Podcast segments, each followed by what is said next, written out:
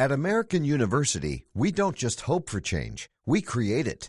We don't just dream of a better world, we make it a reality. With a graduate degree from AU, you'll access expert faculty and connections throughout DC to develop skills and experience to turn your passion into purpose. And that purpose can make all the difference in your career. Discover the difference a degree makes at american.edu/grad school.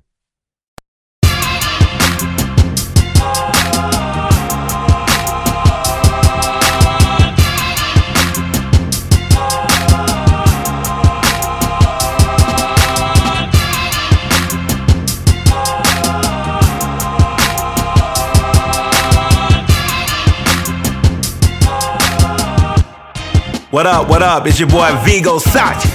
This is the Investor Show, and you're checking in with the investor genius, Prince Dykes.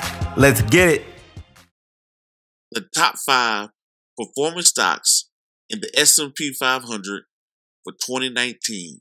We're going to break them down. We're going to talk about what they are, and they all kind of came from, at least four of them, came from the same exact industry.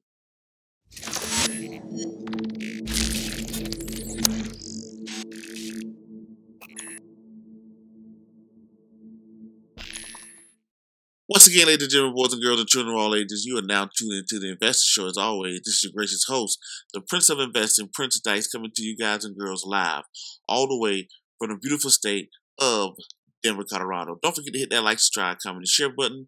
And as always, I don't have a lot of time, and I definitely know you guys and girls don't have a lot of time, so we're gonna jump straight into it.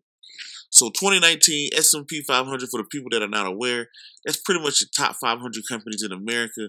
It is the benchmark of finance, meaning that it's the number one way that people gauge uh, portfolios in the financial industry or whatnot. So if you want to know if your portfolio did good or bad last year, compare it to the S&P 500. You know, that's your benchmark. But without further ado, let's jump straight into it. Number one, you're looking right at it. AMD, Advanced Micro uh, Devices they make computer chips for a lot of our game consoles, a lot of uh, computers and things like that. So AMD had a strong year last year, going up 150% to $53 billion in market capitalization. AMD, very strong return. Number two is the Lam Research Corporation. Lam Research Corporation went up 116% to $43 billion.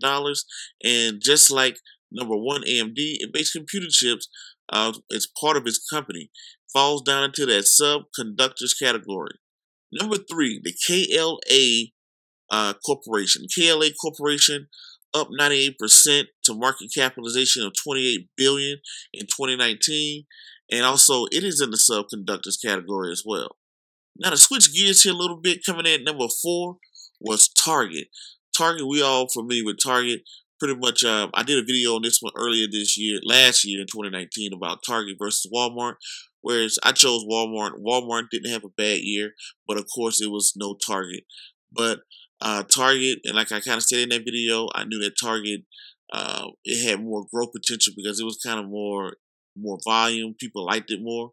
But uh, you know, it's not a bad thing. But it very uh, it did very well last year, going up 94% to $66 billion in market capitalization, uh, making it number four, and also the only one that broke the top five, not in the same exact category.